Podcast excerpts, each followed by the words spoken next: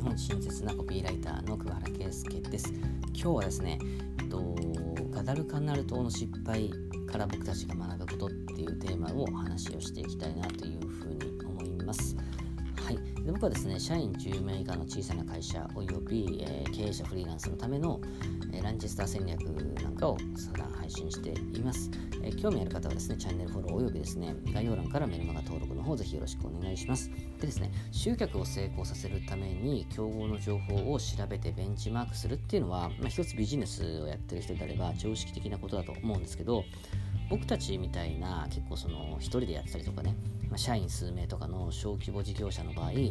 自分の商品やサービスの思い入れが強すぎてこの辺りが結構おろそかになっちゃう例っていうのがかなり見られるんですよね。で特に整体院とか飲食店とかねそういう地域密着型のビジネスをやってる方の場合はこの競合とかライバルを意識することっていうのがすごく重要になってきますよと。でそんな中ね今日は歴史から参考になる話をね一つしたいなというふうに思います。結構僕ね歴史が好きでねあの勉強してるんですけど今日話紹介するのはガダルカナル島の戦いから、えー、の失敗からね僕たちが学ぶべきことっていうことですね。でこれは背景を簡単に説明すると太平洋戦争のね真っ只中ですね。昭和17年日本軍がアメリカ軍がね兵力2万人で占領しているガダルカナル島ってもともと日本が持ってたところをアメリカ軍に取られてそれを奪還しようという攻撃を仕掛けたんですよ。でその時のね戦績をまあまとめると第一次攻撃っていうのがね8月7日に行われました。まあえっ、ー、と2500人で攻撃してほぼ全滅とで続いて、え、その10日後ぐらいに8月19日7000人で攻撃してほぼ全滅と。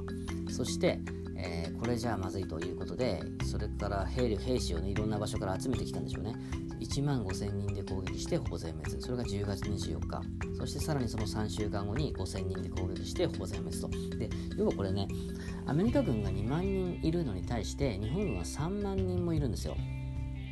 なんですけど奪還できないところがほぼ全滅っていう結果に終わったんですね。3万人いたから最初から全力と全員投入してればよかったものを、まあ、ちょっとずつこう攻撃してってちょっとずつ出してって、まあちょまあ、ちょっとずつやれていくというなんかよくわからないやられ方をしてるわけですね。でなんでこんなひどいことになったのかっていうことを言うと、まあ、それはシンプルに敵のことを何も調べていなかったからですよと。で自分たちがね、まあ、強いっていう根拠のない思い込みがあったりとかまあ、精神論とか根性論とかで、まあ、そういった時代背景もあったとは思うんですけどそういったところで相手のことを調べずに自分たちの強強さだけを信じて戦って、えー、全滅したということですよね。繰り返しになるんですけどアメリカ軍が2万人いるってことを調べて、まあ、最初からね3万人で戦っていればこんなことにはならなかったと、この戦いに関して言えばね勝っていた可能性はかなり高いと言われてるんですよね。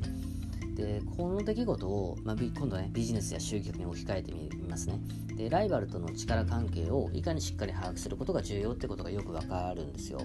特に今はインターネットもあるので例えば競合のお店がどんなホームページを持っているのかどんなデザインを使っているのか